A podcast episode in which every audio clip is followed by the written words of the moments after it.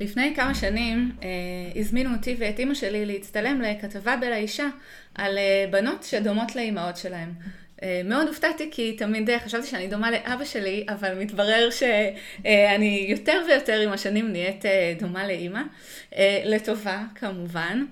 אה, בעקבות הכתבה שהתפרסמה והייתה מאוד מאוד אה, מרגשת, אה, הזמינו אותנו מהאגודה למלחמה בסרטן להצטלם לקמפיין של סרטן גנטי, של סרטן שעלול לעבור בגנים ולהעלאת המודעות לבדיקות בנושא. והתגובות שקיבלתי היו, וואו, איזו אמיצה את. עכשיו, מבחינתי לא נדרש לזה, לכך שום אומץ, כי הנתינה וה... חוץ מזה, גם ההנאה שבדבר ללכת עם אמא שלך לסטודיו של צלם ולהצטלם החוויה, אה, וגם הדבר הכל כך חשוב הזה של העלאת המודעות. אה, לבדיקות אה, גנטיות, לסרטנים, מאוד מאוד חשובה. אז אני הרגשתי גם את ההנאה הגדולה וגם את השליחות הגדולה, וזה היה עבורי דבר מאוד טבעי להגיד I do בעניין הזה, וגם עבור אימא כמובן.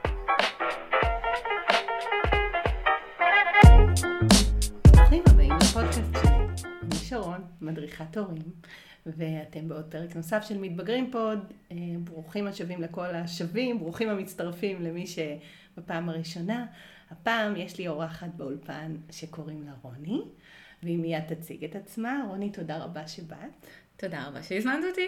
ועל הפרק הפעם הוא המתבגרים שלנו ובניית הזהות שלהם.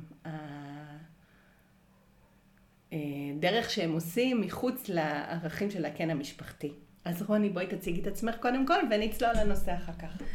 אז אה, נעים מאוד, אני רוני לנגרמן זיו, אני מדריכת הורים, אה, מנחת קבוצות הורים וצוותי חינוך, מאמנת אישית להורים ולמתבגרים.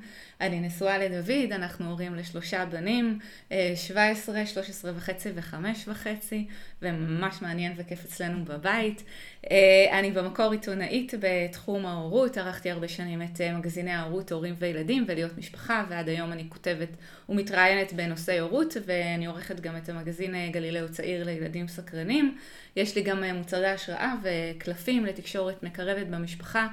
ולאנשי מקצוע שמשלימים את, ה, את התמונה, את העיסוק שלי. מאוד מאוד נהנית ואוהבת כל מה שאני עושה, ומאוד מאוד אוהבת במיוחד מתבגרים. גם לעבוד איתם בקליניקה כמאמנת מתבגרים, וגם לעבוד עם ההורים שלהם. בעיניי גיל ההתבגרות זה חלון הזדמנויות נוסף להידוק הקשר בין ההורים לילדים, לראות את המתבגרים שלכם באור אחר, כאדם בפני עצמו. ועל זה נדבר כאן היום, נכון שרון? אני חושבת שאמרת את אה, אה, משפט הזהב, תמיד אני דגה את משפט הזהב, שזה חלון הזדמנויות דווקא לחזק את הקשר, כי כל ההורים תמיד מתלוננים שבגיל ההתבגרות הוא טורק את הדלת, הוא לא רוצה לראות אותם, הוא לא מדבר איתם, כן מדברת איתם, נוסע איתם באוטו, מוריד את הראש, מתבייש. מסכים. מסכים.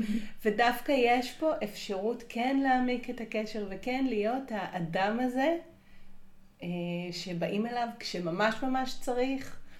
אני חושבת שזו אחת ממטרות העל שלנו, להיות המבוגר המשמעותי בחיי הילד, ו, אמ, והילד והמתבגר והמבוגר שהוא יהיה.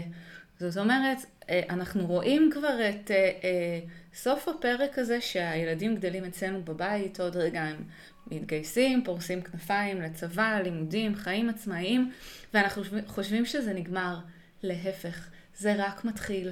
זאת, זה הזמן, זאת התקופה שאנחנו אה, חוסכים.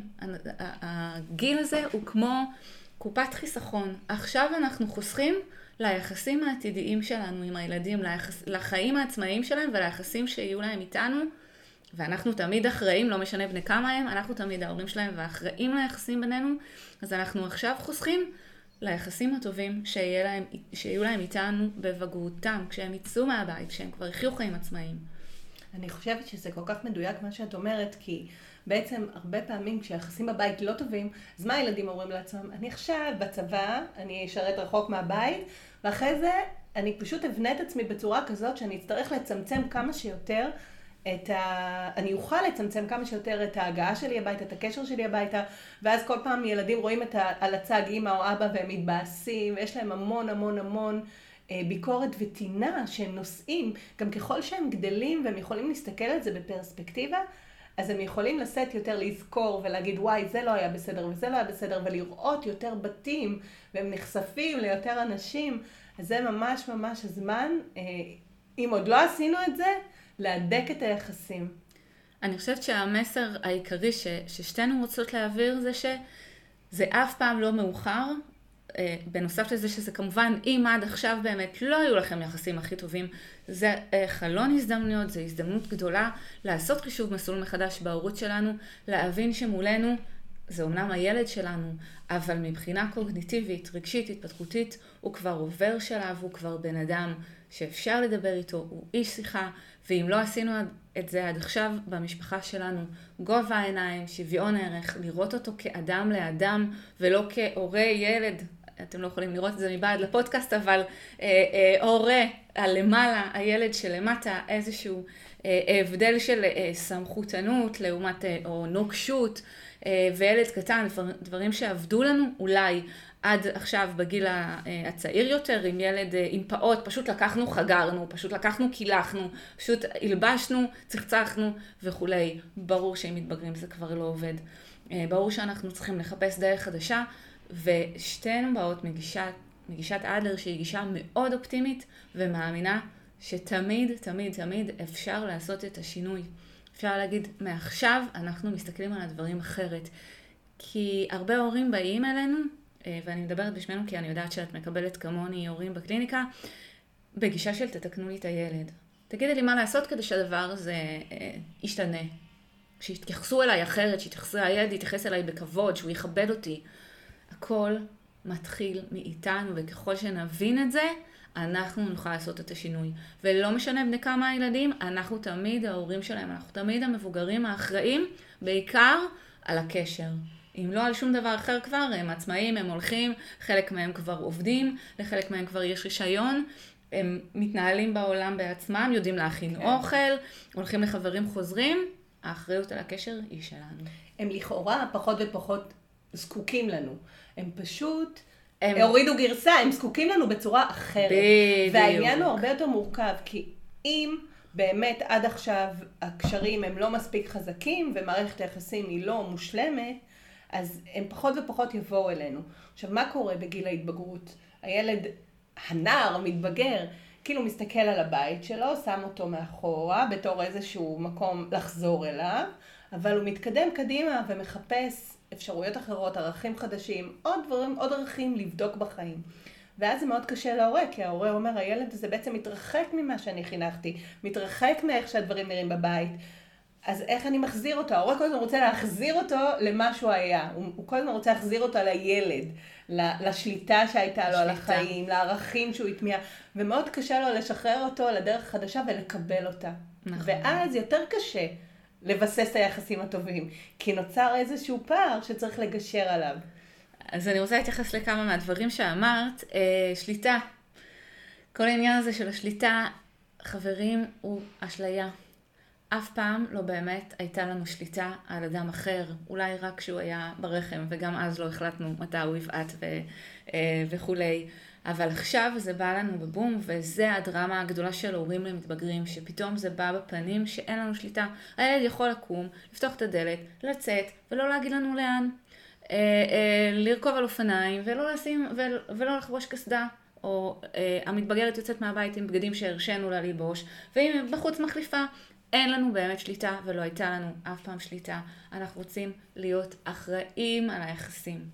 אה, ועל העניין שהמתבגרים אה, רוצים אותנו אה, להחליף את הבית, איך את אומרת, להסתכל מסביב ולהגיד, אמא, אני לא רוצה אותך, אבא, אני לא רוצה אותך. הם הולכים למדוד דברים חדשים. כן. אני מודד סט חדש של ערכים. אז זה לא מודד. לא שהוא לא רוצה אותנו, זה לא שאני לא רוצה אותך, זה שאני רוצה אותך אחרת.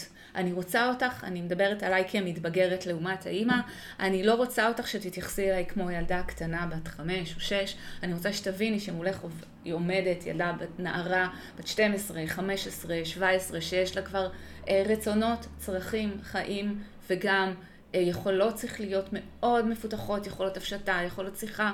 אנחנו יכולים לדבר איתם, אנחנו ההורים יכולים לדבר עם המתבגרים שלנו בגובה העיניים, לא כמו שיכולנו כשהם היו צעירים, והתאמנו את עצמנו אליהם, ועכשיו יש לנו אדם שלם מולנו, וחשוב להבין את זה.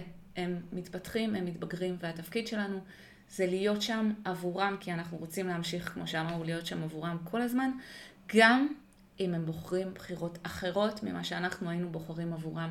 להבין שכל ילד שלנו הוא אדם בפני עצמו, ואיך הורים אומרים כשאני שואלת הורים, מה אתם מאחלים לילד שלכם, או מה הייתם רוצים שיקרה, איזה ילד אתם רוצים לגדל? מה ההורים עונים? אנחנו רוצים לגדל ילד מאושר, נכון? ילד בטוח בעצמו, עם ביטחון עצמי, שיצא לעולם ויעמוד על שלו.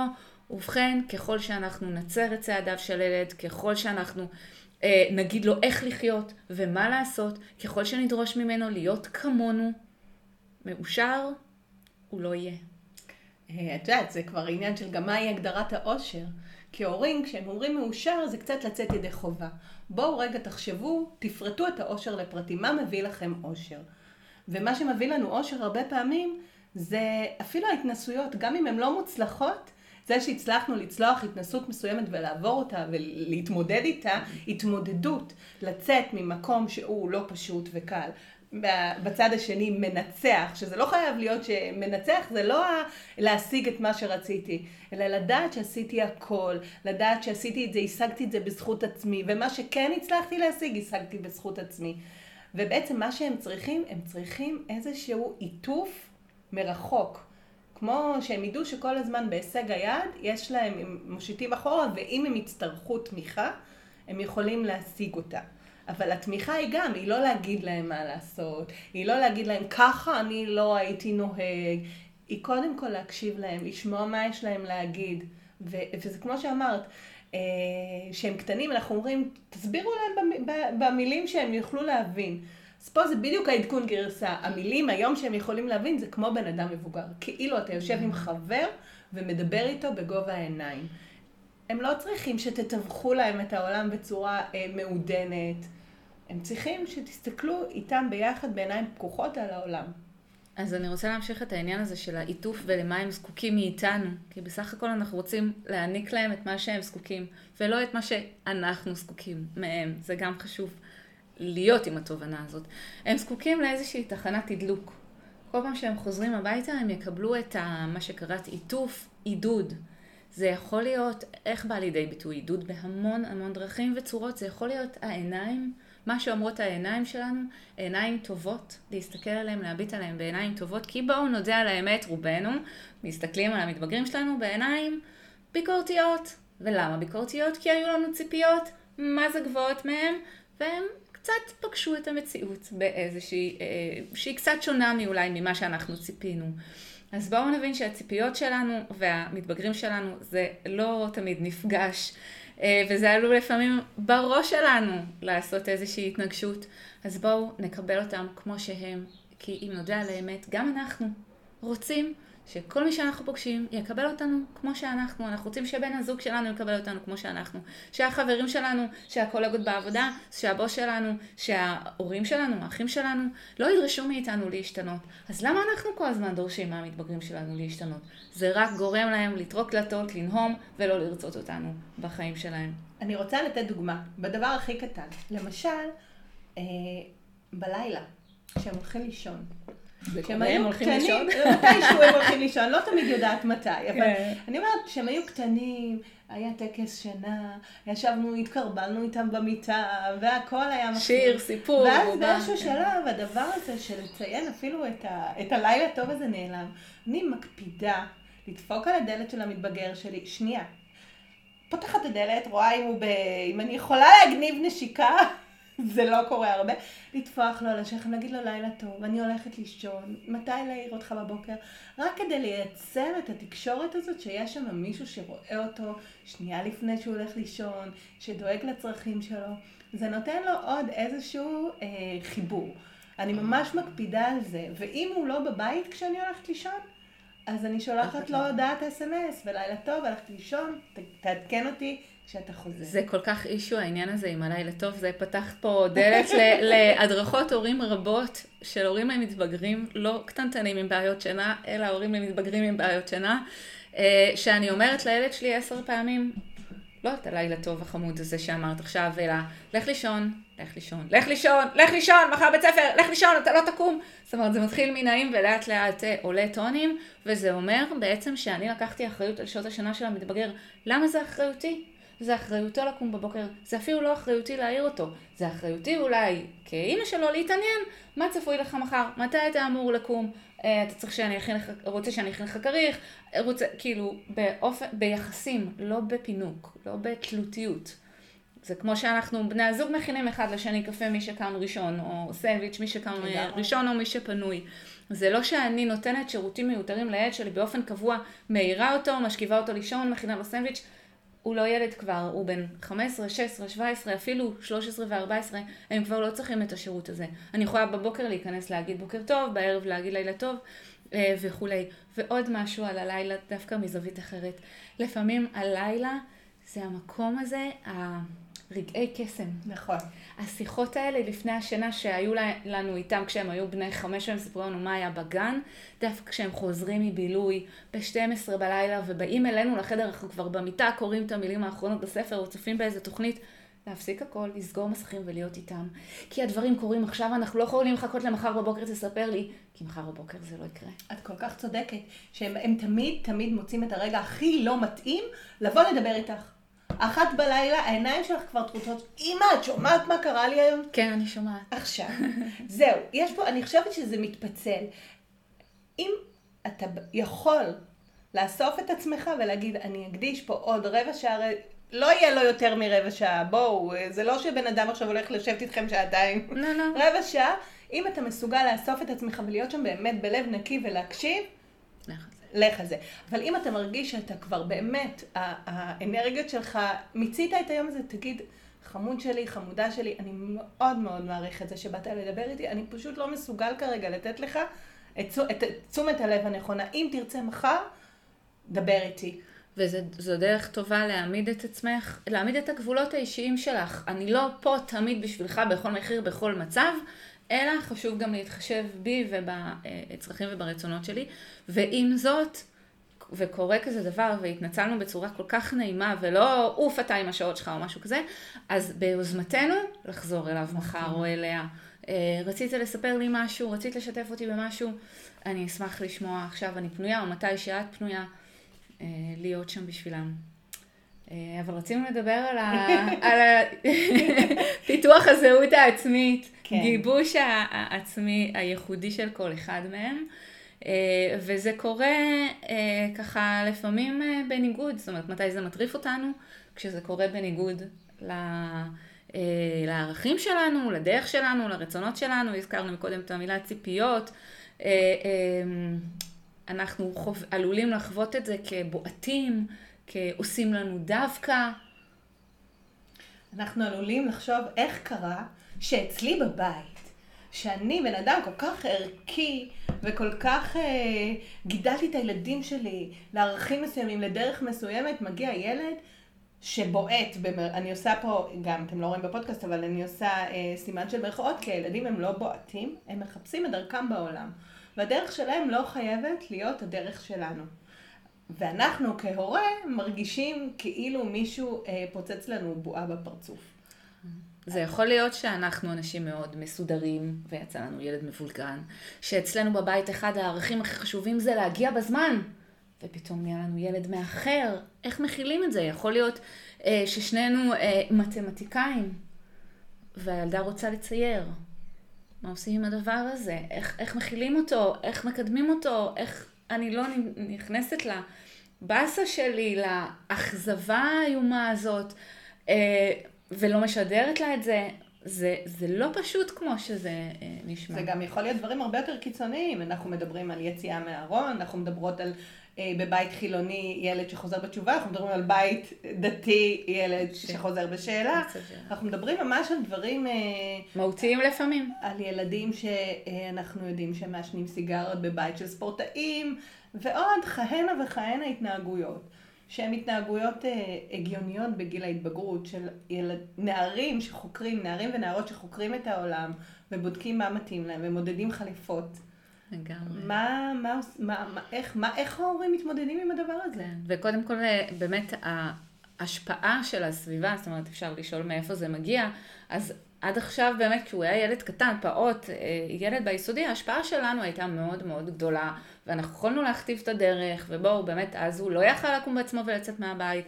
עכשיו הילד המון זמן בחוץ, בבית ספר, במסגרות אה, שונות, אה, פוגש חברים, תנועת נוער, נחשף אינטרנט, עוד לא דיברנו על מסכים בכלל, כמה הם נחשפים. לדברים שונים שיש בעולם. פתאום הילד יכול לקום בבוקר ולהגיד, אם הגראס הזה אה, נראה לי מגניב, אני רוצה לנסות, או לא להגיד את זה ולעשות את זה, אה, כן. זאת אומרת, בבית פתוח הוא אומר, בבית פחות פתוח הוא יעשה, כי הוא קרא באינטרנט שיש לזה סגולות רפואיות וזה וזה, ופתאום הוא בא לנתח לך את זה, אה, או, או באמת שהוא פתאום רוצה להיות איש עסקים בגיל 15 ולהפסיק ללמוד ולהקים חברה. ועסק, והיום אנחנו יודעים שזה אפשרי גם. זה קורה? וזה קורה, אז איך אנחנו מגיבים, ויש לנו ערך מאוד חשוב של, של לימודים והישגיות, וקודם תעשה בגרות ואחר כך תחליט מה אתה רוצה בחיים, שפתאום הילד אומר, אה, אני יוטיובר מצליח, אני כבר מרוויח ככה וככה, לא צריך לסיים בגרות. איך אנחנו עם זה? איך אנחנו עם ילד אה, שאנחנו באים מבית מאוד, אה, ששנינו שירתנו בצבא, והאבות שלנו והאימהות שלנו, וכל הבית ככה מאוד אה, ערכי להגנה על המולדת, והילד אומר, אני לא רוצה להתגייס. כן, לא מתאים לי. אני הולך להשתחרר על קב"ן. תעזרו לי. וואו, הוא גם מבקש עזרה. איך אני עושה את זה? ואז אתה, מה, אתה אמור לעזור לו? איך אתה מסייע לו? איך אתה מגיב לדבר הזה? איפה הכל מתחיל? איך אתה מתחיל בכלל לעשות את הדרך לתוך הדילמות האלה? אני חושבת שאנחנו גם באיזשהו מקום קצת נכנסים לשלבי האבל. זה לא הילד שציפינו. אה, פתאום גדל לנו ילד אחר, אנחנו רצינו ברוש ויצא לנו מזדרכת, אנחנו רצינו תפוח, יצא בננה. אה, זה לא מה שציפינו, זה לא מה שרצינו, אנחנו עסוקים בשלב הזה של הילד עשה את אחד מההתנהגויות שתיארנו, או מיליון אחרות, כי שתינו נתקלנו בהרבה הרבה דוגמאות אה, בקליניקה, של הורים שמאוד מאוד מאוכזבים, וכשאתה מאוכזב, אתה בכלל לא פנוי לילד. אתה מאוד עסוק בעצמך. אה, אה, בדרמה האישית שלך, במה קרה לי, באיפה טעיתי, במה לא עשיתי בסדר. אני יכול גם לקחת את הילדים, את, את המתבגר שלי לפסיכולוג, אה, או יועץ אחר, או מאמן, תעזור, תתקן, תוציא אותו. תתקן. כן, תתקן לזה, תתקני את הקלקול הזה, מה קרה פה, תעזרי לי להחזיר אותו למסגרת. אז. אני רוצה לשים פה כוכבית, כי זה בדיוק מה שאנחנו אומרות בעצם, הכל מתחיל בנו. הדבר הראשון שכשקורה משהו כזה, הוא, הוא לעצור. רגע, אני עוצר, אני לא יכול עכשיו להתמודד עם הדבר הזה מולך, אני צריך להתמודד עם הדבר הזה מול עצמי. ואחרי, קודם כל להתמודד מול עצמי, אז אולי אני אלך ליועץ, אולי אני אדבר עם בן הזוג שלי, אולי אני אחשוב איפה אני הייתי בגיל, אני אקח אחורה לגיל ההתבגרות ואני אזכר מה היה אצלי, או רגע, אני אשב ואני אחשוב מה אני ציפיתי שהילד יעשה ולאן הוא הולך עכשיו. שזו נקודה ממש חשובה מה שהעלית עכשיו. בעיניי, אחד הכלים הכי גדולים שלנו כהורים להתמודד עם המתבגרים שלנו, הוא בדיוק זה. על לטוס אחורה במנהרת הזמן ולהיזכר בעצמי בגיל הזה. כי קשה לי להיזכר בעצמי בגיל חמש או שש, אבל אה, בגיל חמש עשרה אני מאוד זוכרת את עצמי. אני זוכר מה היה, איזה סביבה הייתי, חברים, לא חברים, אה, איך ההורים התייחסו אליי, לימודים, רציתי, לא רציתי, תחביבים, היו לי, לא היו לי, הגשמה, כבר הצלחתי. אני מאוד יכול אה, להיזכר בעצמי, ואני יכול להיזכר במי הייתי רוצה שיהיו בשבילי, איזה הורים או מערכת חינוך, אה, אם הייתה לי מורה שהכילה אותי, או שדווקא להפך, או שהורידה אותי. אה, אז מהמקום הזה של להיזכר במתבגרת שהייתי, אני יכולה לבוא למתבגר שלי, אה, גם אם אני אגיד, אה, לי זה לא היה, אני הייתי אדם מרצה, אני עשיתי הכל טוב, יכול להיות שבכל זאת, אם זה בתחום, לא הלימודים, אולי הספורט, אולי אה, אה, תחביב אחר, אולי תנועת נוער, אולי גם אני עישנתי בהפסקה, אה, אולי גם אני ברחתי מהבית פעם, אולי גם לי היה חבר בסתר, אולי גם אני אמרתי לאמא שלי שאני הולכת לחברה והלכתי לחבר. אף אחד מאיתנו לא היה מושלם גם בגיל ההתבגרות, והציפיות שלנו מהמתבגרים שלנו שיעשו הכל לפי הספר שאנחנו כתבנו אותו בגיל 40, הן מופרכות ולא פוגשות את המציאות. וכמו שאמרת, שרון, קודם כל לעשות את העבודה עם עצמנו לפני שאנחנו שולחים את הילד לטיפול, להבין איפה אני בסיפור הזה, למה. זה אפילו לא אומר את זה, החיפוש העצמי, הילד לא עושה את זה נגדנו, הוא עושה את זה בעד עצמו, הוא מחפש את עצמו, הוא נחשף להרבה התנהגויות, ואומר לעצמו, וואו, נראה לי שזה מתאים לי. אה, שוב, לא במקרה של יציאה מהארון, כי יציאה מהארון זו לא בחירה, כן, זה ברור. משהו אה, אה, פנימי טבעי, אבל אה, וגם, אה, לא יודעת, לבחור להיות אה, צמחוני בבית של אוכלי בשר. אני נחשף לכל המידע הזה על התעללות בחיות וכולי. אני אומרת, וואלה, את הדרך החיים הזאת אני לא רוצה יותר, אני משאיר אותה מאחור. כך גם למשל עם חזרה בשאלה וכולי. אז זה דרך חיים שאני בוחר מתוך זה שאני נחשף, או, או פתאום אני נחשף לאומנויות הבמה. ואני שם לב שאני מאוד מוכשר בשירה, בריקוד, ואני רוצה לבחור את הדרך הזו, גם אם ההורים שלי אה, הם אנשים למדנים ו- ומשכילים ו- ומרצים באוניברסיטה. אז אני בוחן ובודק ורואה, והתפקיד של ההורים שלנו, ההורים שם, זה להסתכל על הילד שלנו, על המתבגר שלנו, ולראות מה עושה אותו מאושר, מה מביא לו את הניצוץ, במה הוא טוב, ולעודד אותו על התכונות האלה שכל כך אנחנו הערכנו בו כשהוא היה תלמיד טוב, או ספורטאי מצטיין, ועכשיו הוא מביא אותנו לידי ביטוי בשירה, ריקוד, ציור, אה, אה, אפילו באמת בתחום הזה שכל ההורים מתפוצצים ממנו, המסכים. מסכים. דווקא במסכים אפשר למצוא המון אה, נקודות חיוביות, אבל מה שכן רציתי קודם כל להגיד על זה שאמרת, הייתי ילדה מרצה. גם אם היית נער או נערה מרצים, אז תנסו להיזכר מה רציתם?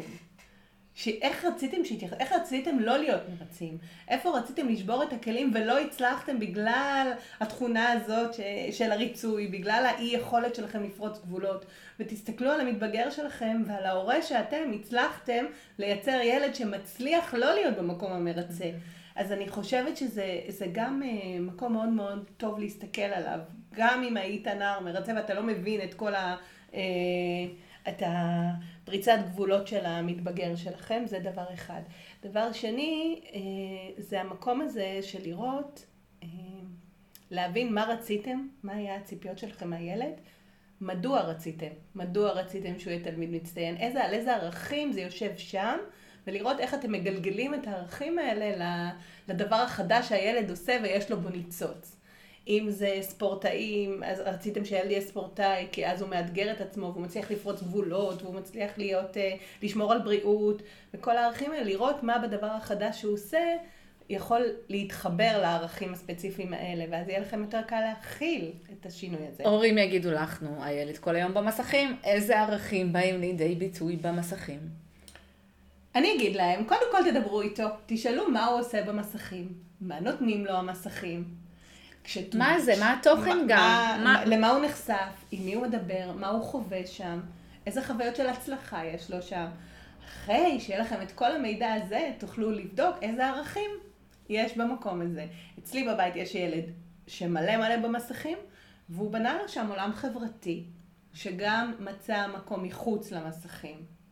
והוא גם מפתח שם, הוא גם, הוא גם מתכנת, הוא גם קורא ספרים, והוא גם משחק במסכים. אז זה עולם ומלואו. עולם ומלואו, ויש שם המון מה ללמוד, הם נחשפים לתכנים שפעם אנחנו היינו צריכים לפתוח אנציקלופדיות, בספר... ללכת לספרייה, או לחכות לכשנהיה גדולים ונלמד אה, אה, באקדמיה, והיום כל העולם וכל התוכן של העולם בכף ידם, והם צופים גם אצלי אה, אה, ילדי מסכים. גם הקטע החברתי, אנחנו יכולים uh, באמת לזקוף לזכות המסכים, הם מכירים חברים חדשים מהארץ, מהעולם, מפתחים את האנגלית שלהם לרמות מטורפות, הילדים שלי ביפר יודעים אנגלית טוב ממני, uh, uh, וגם באמת בונים, יכול, מפתחים יכולות של, של תכנות, של הבנה, של עריכת וידאו, של כל ילד בתחום שלו, אנימציה ממוחשבת, המון המון תחומים ויכולות הם יכולים לפתח שם, אה, להיות יוטיוברים, שזה בעצם, נגיד מה שאנחנו עושות עכשיו בפודקאסט, ילדים עושים את זה מגיל מאוד מאוד צעיר, כבר לומדים הגשה קולית, אה, כבר לומדים להתבטא בעל פה בצורה שוטפת, זה דברים שאנחנו הלכנו למקומות לימוד מוסדרים כדי ללמוד. ויש את זה היום לילדים מגיל אפס, אז בואו לא נזלזל במסכים ונחפש את היתרונות שלהם. וכדי למצוא את היתרונות שלהם, אנחנו קודם כל צריכים לקבל את זה שיש להם יתרונות. דבר שני, לדפוק בדלת של המתבגר שלנו ולהתעניין בעולם שלהם. שיהיה לנו באמת מסקרן ומעניין מה הם עושים, כי רוב הזמן אנחנו רק רבים איתם. צא מהמסך, אתה כל היום במסך. צא החוצה, תפגוש חברים. למה אתה לא לומד? למה אתה זה? ואנחנו לא בכלל חושבים, מעלים על דעתנו. שהוא עושה שם דברים טובים למען עצמו, אלא זה נראה לנו בזבוז זמן. אז בואו נשב איתם, מה אתה עושה, במה אתה משחק, עם מי אתה מדבר, לא בקטע הביקורתי, לא בקטע החטטני, בקטע הסקרן, אני רוצה ללמוד, אני רוצה להיות חלק מהעולם שלך, כי אנחנו הרבה פעמים רוצים בכוח לקרב אותם לעולם שלנו.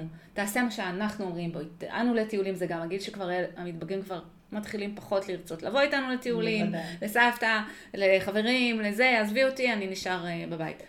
אז הם לא רוצים לבוא לעולם שלנו, אז בואו אנחנו נצטרף לעולם שלהם ונראה מה מעניין אותם, מה מסקרן אותם, במה הם טובים, ככה נלמד. אני חושבת שזאת הייתה פשוט דוגמה מאוד טובה לכל מה שדיברנו עליו, הסיפור הזה של המסכים, כי באמת להרבה הורים יש עניין עם הדבר הזה. ואיך יכול להיות לכם עניין של משהו שאתם בכלל לא מכירים. אז אני חושבת שכל מה שהסברת עכשיו היה באמת איזשהו אה, מנגנון, שימו לב, זה המנגנון שאתם יכולים כדי להתקרב איתו לכל דבר, אם זה מסכים, אם זה ספורט, אם זה טבעונות, אם זה צמחונות, כל דבר זה להיות חלק מהדבר הזה ולעזור להם לפענח, לחקור ולהבין ולשאול אותם, להפוך אותם למומחים לדבר. כי מתבגרים מאוד אוהבים להיות אלה שמלמדים אותנו המבוגרים, להביא תכנים חדשים, להיות במקום המלמד.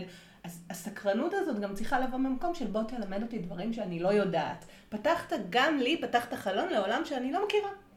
ואז ופה, זה מייצר את הקרבה הזאת. ופה אנחנו מתחברות לעוד כלי אדלריאני אהוב, שנקרא בקשת עזרה. אנחנו אוהבים לבקש מהמתבגרים שלנו עזרה בעבודות הבית, בדברים שהם בדרך כלל אוף, אחר כך, עוד מעט, לא יכול, ואז אנחנו, יש, נוצרים שם חיכוכים. בואו נבקש מהם עזרה בדברים שהם ממש ממש מעולים בהם, ואנחנו ממש פחות. זה בדיוק בדיוק הטכנולוגיה הזאת, זה בוא תעזור לי לפתוח פודקאסט או לערוך את המוזיקה, אה, זה בוא תעזור לי להכין מצגת, אני אלופה ב PowerPoint. איך? כי הבן שלי האמצעי למד PowerPoint בבית הספר ולימד אותי. PowerPoint בלעדיו כלום לא ידעתי. ועכשיו באמת אני צריכה עריכת סרטונים, אני צריכה להוריד את הסרטון מהיוטיוב למחשב, הכל, הם אלופים, הם יודעים, נתקע לי, אני בצרחות, לא מצליחה לדעת. הם ישר מתייצבים, אמא, מה צריכה? לבקשות עזרה כאלה, הם מיד, לא משנה מה הם עושים, הם מיד מתייצבים, כי הם יודעים ששם הערך, התרומה והמשמעות הכי גדולות שלהם. אין להם שום ערך, תרומה ומשמעות בלזרוק את הזבל, או לעשות כביסה, או, להכין, או, או לשטוף כלים. אז אם אנחנו מדברות על בניית זהות עצמית, זה בדיוק הדבר הזה. בדיוק. הזהות העצמית היא הדברים שאתה טוב בהם. הם הולכים לאיפה שנוח להם וקל להם וטוב להם. טוב להם. ומעניין להם. יש להם סבלנות קצרה. הם מתבגרים, הכל מאוד מאוד דיכוטומי שחור לבן, אין להם זמן, הכל הולך מהר, המוח שלהם עובד פי 17 יותר מהר משלנו. אנחנו צריכים קודם כל להתגמש לכיוון הזה, הכל קצר, הכל מהר, ובאמת לעזור להם למצוא את הדברים שהם טובים בו. זה בדיוק, בדיוק ההפך מהאוטומט שלנו, כי הרבה פעמים אנחנו רוצים לחזק את החולשות. אנחנו מתמקדים בחולשות, במה שלא בסדר, אה, אה, מאירים, מבקרים, אה, שופטים וכולי. אנחנו מציעות לכם קצת להפוך את המשקפיים. לחזק את החוזקות, לא את החולשות. החולשות, כל אחד מאיתנו, וגם תחשבו על עצמנו, מה אנחנו אוהבים כל הזמן שמעירים לנו, שאומרים לנו במה אנחנו לא טובים, זה מבאס, זה מדכא, זה מוריד אותנו לרצפה. לא צריך להיות מתבגר בשביל זה. גם אנחנו כאנשים מבוגרים מתבאסים שאומרים לנו במה אנחנו לא בסדר. וככה אנחנו הולכים אחרי המתבגרים כל היום. תרים, למה בלגנת, למה לא החזרת, למה השארת בחוץ, למה לא עשית שיעורים, למה זה... אנחנו כל היום בלמה למה זה, ובואו, למה זה לא מילת שאלה, כן, זו ביקורת. בואו כן? ניפטר מהמילה למה. בואו ניפטר מהמילה למה.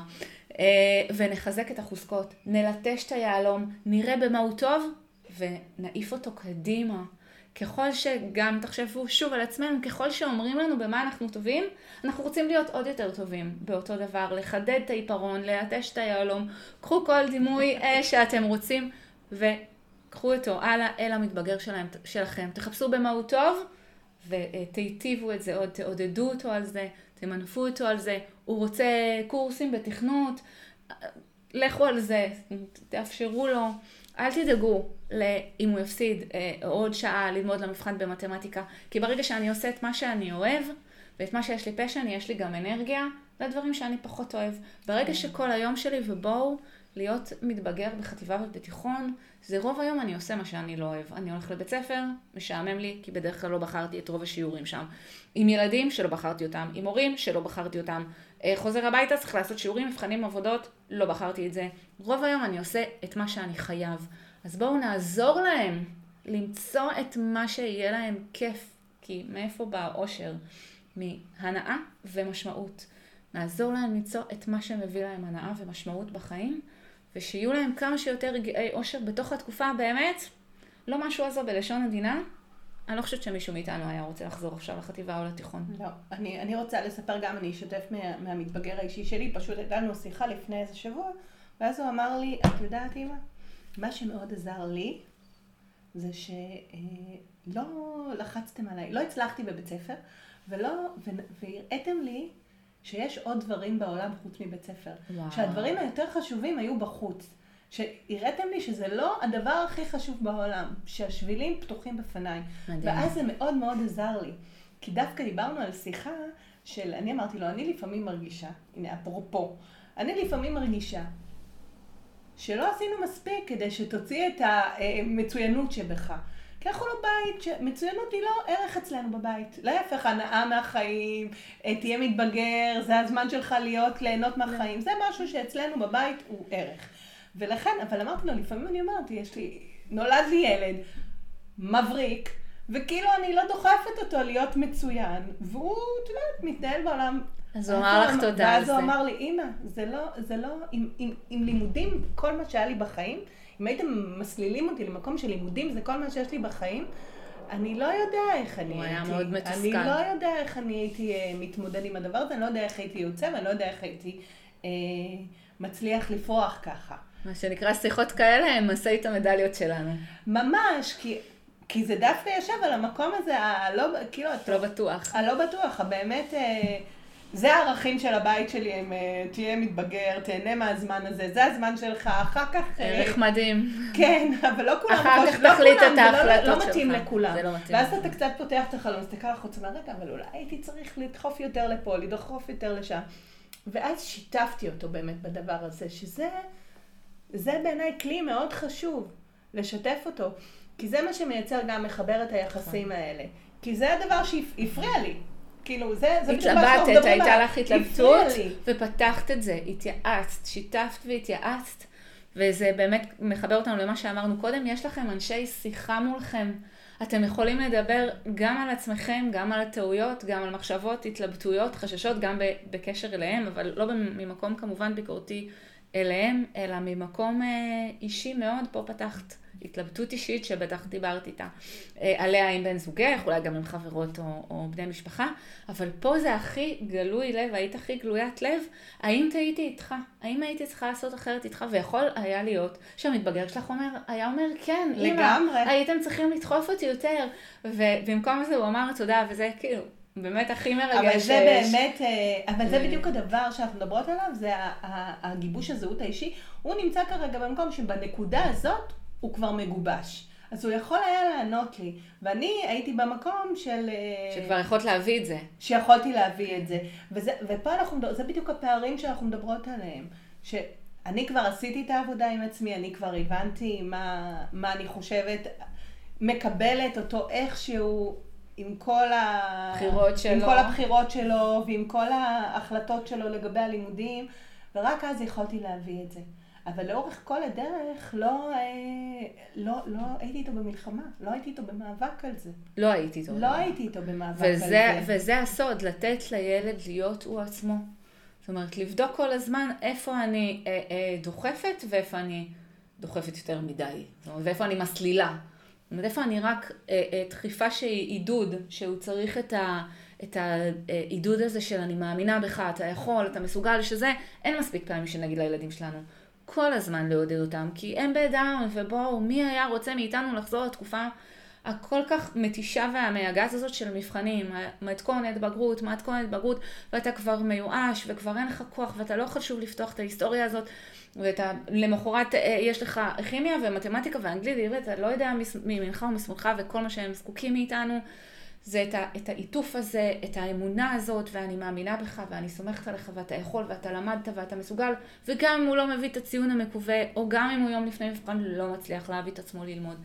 אז אנחנו, במקום לתת להם בראש כמו שאנחנו באוטומט עושים, כי באמת הם לא צריכים את זה מאיתנו, הם עוברים את זה מספיק בבית ספר, התחרותיות גדולה מול החברים, בואו, העולם מספיק אה, אה, קשוח איתם בתקופה הזאת, בשביל שגם אנחנו נהיה הקשיחות. אנחנו רוצים להיות המקום בטוח שמאפשר להם להיות מי שהם, ואני אגיד עוד משהו, לבגרויות יש הזדמנות שנייה. נכון. ליחסים עם ההורים אין. אין. הרסנו עכשיו את היחסים, הם יצאו מהבית עוד רגע. הם לא ירצו לחזור. אם אנחנו ניתן להם בראש כל הזמן, הם לא ירצו לחזור, כי הם תמיד יסתכלו על הפנים שלנו ויזכרו איך נתנו להם בראש, והם לא ירצו שניתן להם בראש גם על התפקיד שהם יבחרו בצבא, ועל מסלול הלימודים האקדמיים, כן או לא, או על הטיול הגדול, או על בת הזוג או על בן הזוג, או על מקום המגורים שהם בחרו, על כל אחת מהבחירות הם, הם יזכרו את הפרצוף המאוכזב שנתנו להם, והם לא ירצו לספר לנו. ואנחנו רוצים להיות האנשים שהמתבגרים שלנו, שהם גם כשהם יהיו מבוגרים, תמיד יבואו. אה, ובככה אנחנו ככה סוגרים את המעגליות של השיחה. ובדיוק אם אנחנו נעביר להם את האכזבה, אנחנו כל הזמן נהיה מאוכזבים מהם, אז הם לא ירצו, אף אחד לא רוצה להיות בקשר עם מישהו שהוא כל הזמן מאכזב. נכון. כי אז באמת כל התחושה העצמית שלו היא ירודה, ואף אחד לא רוצה להיות במקום הזה.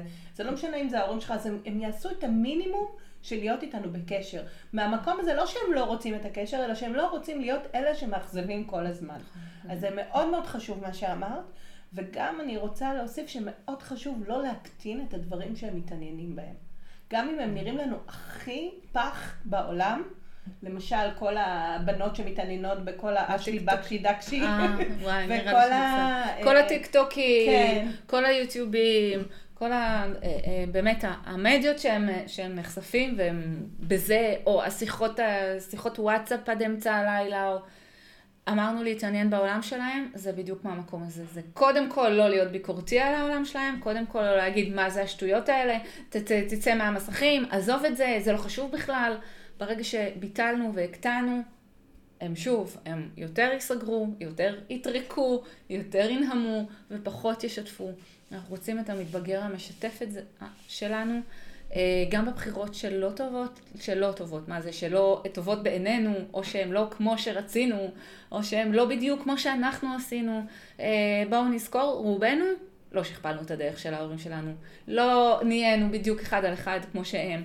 ואם ענינו בדיוק על הציפיות של ההורים שלנו, לא בטוח שאנחנו מאושרים מזה. יכול להיות שהלכנו להיות עורכי דין כי לשני ההורים שלנו יש משרד עורכי דין, ואז אנחנו בגיל 40, שזה בדיוק הגיל שהילדים שלנו מתחילים להתבגר, כן. גם אנחנו אה, אה, בתהליך של חיפוש עצמי. בדרך כלל זה תקופות מקבילות.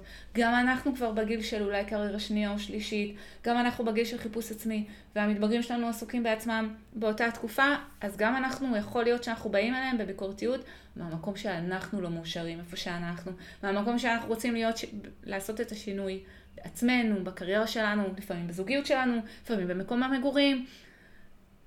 ו- והמתבגר שלנו עושה שינויים, ולנו אולי קשה לראות את זה שהוא מצליח במקומות שאנחנו לא. זה פוגש אותנו, אנחנו עסוקים בעצמנו, ושם שוב אני חוזרת להזמנה הזאת שלכם, אה, אתכם ללכת, אם אתם פוגשים את עצמכם במקומות לא טובים, ביניכם לבין עצמכם או מול המתבגר, ללכת לייעוץ בעצמכם, לא לשלוח את המתבגר, זה לא הוא, זה לא אשמתו. הרבה פעמים זוגות שבאים אלינו, הורים שבאים אלינו, בגלל המתבגר, אה, אנחנו מבינים מהר מאוד אה, בקליניקות ש, אה, שהזוגיות לא ממומשת, שהקריירה כבר דועכת, שאנחנו במקום לא טוב עם עצמנו ופשוט מוציאים את זה על המתבגר שלנו. וזה מאוד מאוד חשוב להיות במודעות גם לזה. נכון, אני מסכימה איתך, זה באמת פוגש אותנו בתקופה שלנו מאוד קשה. וגם אנחנו כבר רואים את, את הדרך, כאילו, הדרך מאחורה. אנחנו כבר לא נגיע לאן שרצינו אולי להגיע. זה כאילו כל ה... אנחנו כבר לא נהיה הביל גייטסים הבאים. את אומרת לא שאנחנו נמציא... באכזבה מעצמנו, ואנחנו מוצאים את האכזבה עליהם באיזשהו מקום. אני לא יודעת אם באכזבה, אנחנו אולי באכזבה מהחיים שלנו, אולי אנחנו באכזבה מזה שלא בדקנו... אה, בגילם. בגילם, אפשרויות. אפשרויות אחרות, שהלכנו בתלם, כל מיני דברים כאלה שהם בעצם... הצעירות והתוססות שלהם והיכולת שלהם לעשות דברים בצורה ש... ובלי לחשוב יותר מדי. אין פחד בגיל הזה. נכון. אז זה כאילו מעמיד אותנו, ואנחנו כבר בגיל שהכל נראה נורא מפחיד, ואנחנו חושבים על ה... אה, מה נעשה, צריך את הכסף שייכנס הביתה, ויש לנו בית לגדל, ויש משכנתה וחשבונות. כל כן. של העולם שלנו. והעולם החופשי והמאושר הזה שלהם, פשוט כל הזמן טופח לנו בפנים, ומאוד מאוד קשה לנו להכיל את זה הרבה פעמים. וגם שלא נדבר על, ה, על הגוף שמשתנה, אה, ואנחנו רואים את הבנות שלנו, את החברות של הבנים שלנו נכנסות עם רוח נעורים, ואיפה אנחנו, ואיפה גיל 16 שלנו, אה, ואיפה אנחנו כבר 30 שנה אחר כך. אה, זה, זה גם פוגש אותנו במקומות האלה שמשתנים, ש, שאנחנו אולי מאוכזבות מאיך שאנחנו גדלנו גם פיזית, גם אה, אה, מקצועית, אה, גם זוגית, הכל ככה, אז חשוב לעשות את הספרציה הזאת, אה, שזו המילה חביבה עלינו, שהמתבגרים עושים ספרציה מאיתנו, גם אנחנו צריכים לעשות מהם את הספרציה הזו, את ההפרדה, את הבידול, אה, אה, לראות מה האישויים שלנו עם עצמנו. איפה זה פוגש אותנו מהתהליכים שהם עוברים, איפה אנחנו לא הגשמנו, כי הרבה פעמים הורים אומרים לי, אבל אני לא הייתי כזאת, אני לא מרדתי, נכון. אני עשיתי מה שאמרו לי, אני הייתי ילדה טובה. אבל איך אמרת, אולי בסתר ליבך רצית אחרת והתנאים נכון. לא אפשרו, היית צריכה להשגיח על ה... סתם דוגמה, על האחים שלך, כי ההורים שלך היו בקריירה, היו בבעיות בריאות, או במקום אחר שלא התאפשר לך לעשות את זה. אה, ולמתבגרים שלך, איזה מזל. יש אפשרות כן אפשר, אחרת. כן. אז תגידי תודה שנתת להם אה, ואפשרת להם לגלות את עצמם ולהגדיר את עצמם ולחפש את עצמם. וזה יכול להיות באמת בתחום המיניות שפוגש הרבה בני נוער עם, עם העיסוק הזה בהגדרה הג'נדרית שלי, אה, איך אני רוצה, רוצה לבוא לידי ביטוי. אה, לצאת מהארון, אם אני רוצה להתנסות עם בני המין שלי, עם בני המין השני, זה הרבה פעמים כשהם כשהם כבר פותחים ומדברים על זה, או שאתם מגלים על זה בדרך עקיפה של ראינו את הבן שלך או את הבת שלך כן. ככה וככה, לא להיבהל דבר ראשון. כי הם בחיפוש, הם עוד לא, גם אם, הילדה אה, אה, מתנהגת קצת בגבריות או הבן מתנהג קצת בנשיות, זה לא תמיד אומר שהם כבר בחרו, הם בשלב ההתנסות. בואו נהיה שם בחיבוק ובעיטוף ובקבלה של הדבר הזה, של החיפוש וההתנסות והדיבור והשיח, וניתן לזה לגיטימציה בבית.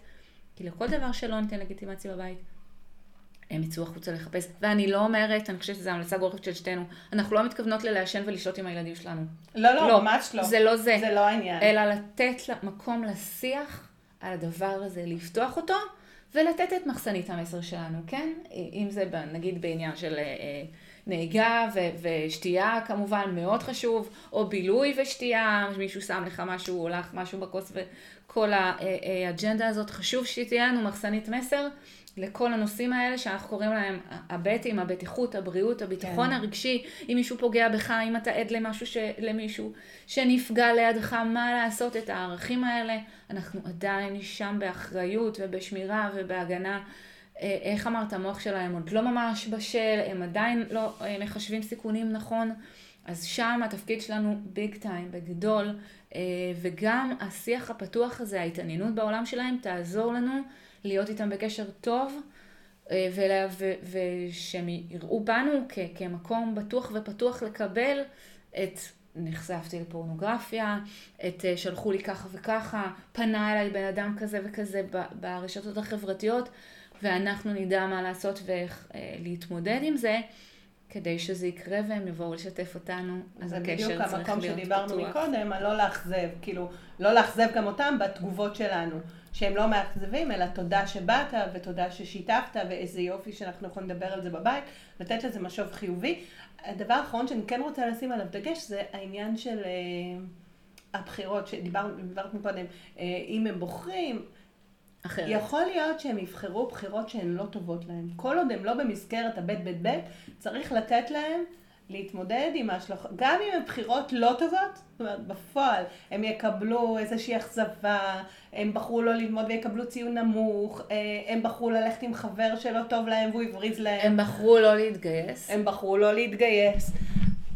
זה החיים שלהם, אנחנו יכולים לייעץ ולהיות המקום התומך, אבל לתת להם להתמודד עם החיים. עם התוצאות. לגמרי, וזה בעיניי ממש ממש קריטי. לתת להם להתמודד עם תוצאות לא כשאנחנו לא בתמונה, אלא כשאנחנו שם, אה, ולא להגיד אבל חבל אמרתי לך.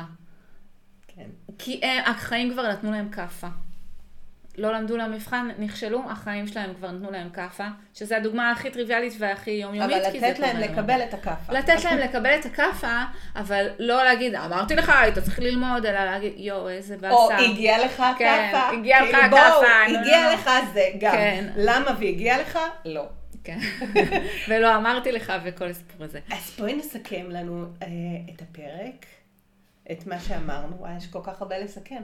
אני כן, לא יש בטוחה. שאני יודעת לסכם. נכון, לא אה, כתבנו נקודות, היינו באמת אה, זרמנו עם זה. כי אני חושבת שנתנו פה המון המון המון מידע.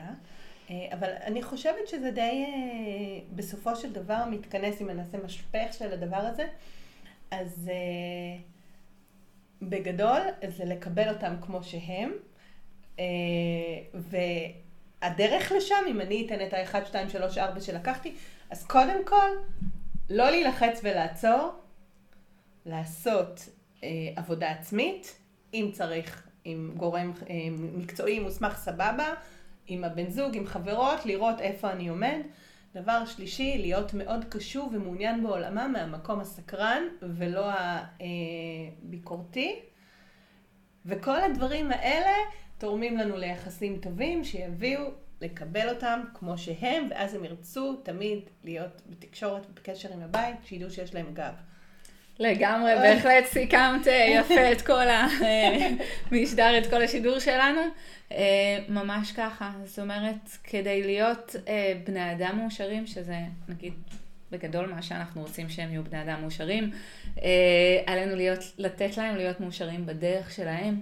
ולתמוך בהם כדי שבאמת הם ימשיכו להיות איתנו בקשר גם בעתיד, שזה לא רק למעננו, זה גם למענם כל ילד לא משנה בין כמה הוא, צריך מבוגר שיאמין בו. גם כשאנחנו אה, אה, בני 40, 50, גם כשההורים שלנו כבר לא איתנו, אה, אנחנו זקוקים להם, אז בוודאי, כל עוד אנחנו כאן, בחיים, בעולם הזה בשביל הילדים שלנו, בואו נהיה בשבילם בהקשבה, בשיתוף, בהתייעצות, בעיקר בגובה העיניים, בסקרנות, ללמוד מהם, לתת להם לתרום ולהועיל בתחומים שהם טובים בהם, להעצים אותם, לעודד, לעודד, לעודד. לא נראה לי שיש מספיק פעמים שאני אגיד את המילה הזאת. להאמין בהם, לסמוך עליהם באמת ובתמים, וגם לומר להם את זה. אני סומכת עליך, אני מאמינה בך, אתה יכול, אתה מסוגל, אה, אני גאה בך, אתה יכול להיות גאה בעצמך. כל משפטי העידוד האלה, אה, ויש עוד המון, ואני נוהגת לשלוח ממש ליסט כזה, רשימה של משפטים להורים שעוברים אצלי הדרכה, שיהיה להם על המקרר מול העיניים, והם אה, פשוט לתרגל את זה, לדבר עידודית בבית.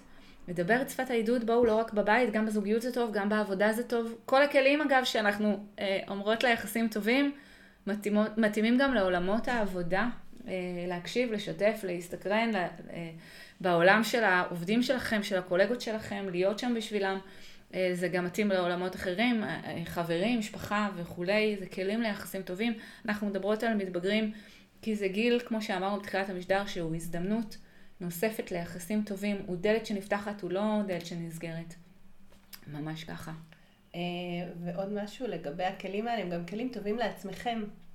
עידוד, עידוד, עידוד, עידוד עצמי, הורה מעודד, זה הורה שיכול לעודד, אז בבקשה, לא לשים על עצמכם את כל ה...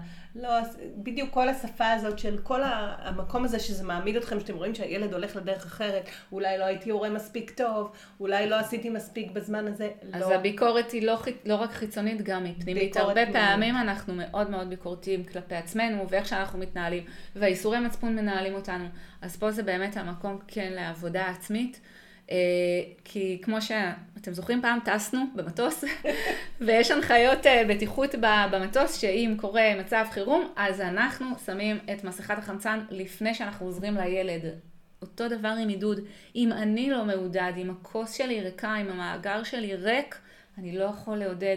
אם אני בביקורת עצמית, בהלקאה עצמית, אם אני מרוכז בעצמי, באכזבה שלי, בתסכול שלי, אני בכלל לא רואה את האחר, והאחר הזה זה המתבגר שלי, שעם כל הדרמה שאני עוברת, בואו נדע על האמת, הוא עובר את הדרמה הכי גדולה, והוא יש, בו, יש לו הרבה פחות שנות ניסיון על הכדור הזה, והרבה פחות יכולות וכוח התמודדות, כמה שהוא גבוה ממני, וחזק ממני, ויכול להרים את כל הסלים של הסופר ביד אחת. אה, הוא רק בן 15 או 16, אה, זמן הניסיון שלו קצר, ולכן גם מאגר העידוד העצמי שלו, ההצלחות שלו, ההתמודדויות שלו, איך אמרת בהתחלה, ככל שאנחנו נתנסה יותר, אה, גם אם לא נצליח, הביטחון העצמי שלנו נבנה בעיקר מהמצבים של נכשלנו, של האתגרים, של איך התגברנו על הקושי, של איך קמנו מהנפילה, ואין להם הרבה כאלה. אנחנו ב-40 ומשהו שנות חיינו, כבר צברנו אה, אה, קילומטראז' כזה או אחר של, של ניסיון, כישלונות, הצלחות. אנחנו יודעים לעודד את עצמנו, גם כל המעגלים של העידוד פתוחים בפנינו, אנחנו יכולים להרים טלפון לחברה, אה, לאימא, לאחות, לאשת מקצוע. למתבגר יש רק אותנו. כמה מתבגרים אתם מכירים שדופקים על הדלת של יועצת בית ספר? בואו נדע על האמת. יש להם רק אותנו. החברים שלהם עסוקים בעצמם, האחים שלהם צעירים יותר או מבוגרים יותר ועסוקים בעצמם. אנחנו שם, זה המסר שלנו. אנחנו שם עכשיו ולתמיד בשבילם. אנחנו רוצים את זה. וכדי שזה יקרה, ההשקעה, ההשקיה של העציץ הזה, היא עכשיו. מעולה. אז אה, קודם כל נעמת לי מאוד מאוד, רוני, היה לי מרתק. ועכשיו אני אשאל אותך את אה, השאלה, השאלה. יש עוד שאלה. שסוגרת כל פרק. והיא, בעוד עשר שנים, מה החזון המקצועי שלך? לאן את רוצה לקחת את הפרקטיקה המקצועית שלך? מה את מביאה לעולם? אמ, אני חושבת שלמרות שזו הקריירה השנייה שלי, אה, אני עיתונאית במקור ועדיין אה, עוסקת בתחום, אני חושבת שאני אמשיך גם לעסוק בתחום הדרכת ההורים. אה, והאימון האישי, הדרכות צוותי חינוך, זה, זה שליחות שאני רואה בה כל כך הרבה להפיץ באמת את הטוב, את הדרך הזאת, גם למתבגרים, גם להורים וגם למורים בכל מעגלי החיים. אה, אני רוצה, בגלל, בזכות שאני אשת המילה הכתובה, גם להמשיך לכתוב על זה. אני כותבת המון גם ברשתות החברתיות, גם בתקשורת הדיגיטלית והמודפסת ומתראיינת וכולי, וגם אה, אחד ה... אה, אחת השורות המרגשות בחזון המקצועי שלי היא להוציא ספר עם עצות להדרכת הורים. מאוד הייתי רוצה להגשים אותו בשנים הקרובות, ולהביא בדרך הזאת משהו שחיי המדף שלו ארוכים. הוא יהיה קליל, קליט, לא כבד אה, ומסורבל, אלא משהו שאפשר אה, אה, לקרוא בד... בתור לרופא, או, לפתוח בדיוק בפרק שאתם צריכים כרגע לקבל את העצה הטובה אה, של מדריכת הורים, לא איזה אה, אג'נדה מטורפת, לא את כל מערכי השיעור, אלא משהו קטן אה, לכל סיטואציה, או לרוב הסיטואציות, או שתוכלו ליישם במה שכרגע מטריד אתכם. צידה לדרך, מה שנקרא. לכל שלב בהורות, מהינקות עד ההתבגרות. נשמע מעולה, נחכה לספר, רוני. אני גם מחכה, ליוויתי הרבה כותבים בהוצאה לאור של אה, ספרי ההורות שלהם, ואני מחכה גם אה, אה, להיות זאת שתביא את השני שקל שלה, מה שנקרא, בתחום, והיה לי גם כיף מאוד מאוד להיות איתך, להתארח אצלך. איזה כיף. אז קודם כל, בתיאור של הפרק אני אשים את הפייסבוק שלך ואת כל הפרטים כדי שתוכלו לעקוב אחרי רוני. יש לה הרבה מה להגיד, כן. והיא כותבת וכדאי לעקוב. Uh, תודה רבה שהצטרפתם לעוד פרק של מתבגרים פוד שהגיע לסופו. היה פרק באמת עמוס, עמוס, עמוס. גדוש. כן, שפע, ממש שפע. שפע. של כלים ושל מחשבה ושל כיווני uh, מחשבה לחשוב איך לייצר קשרים טובים עם המתבגרים שלכם ולשחרר אותם uh, שיהיו פנויים לגבש את הזהות האישית שלהם, בשונה מהזהות המשפחתית בבית שלהם. אז תודה רבה, אתם מוזמנים לחבב אותנו בכל הרשתות, אה, ונשתמע בפרק הבא. תודה. ביי.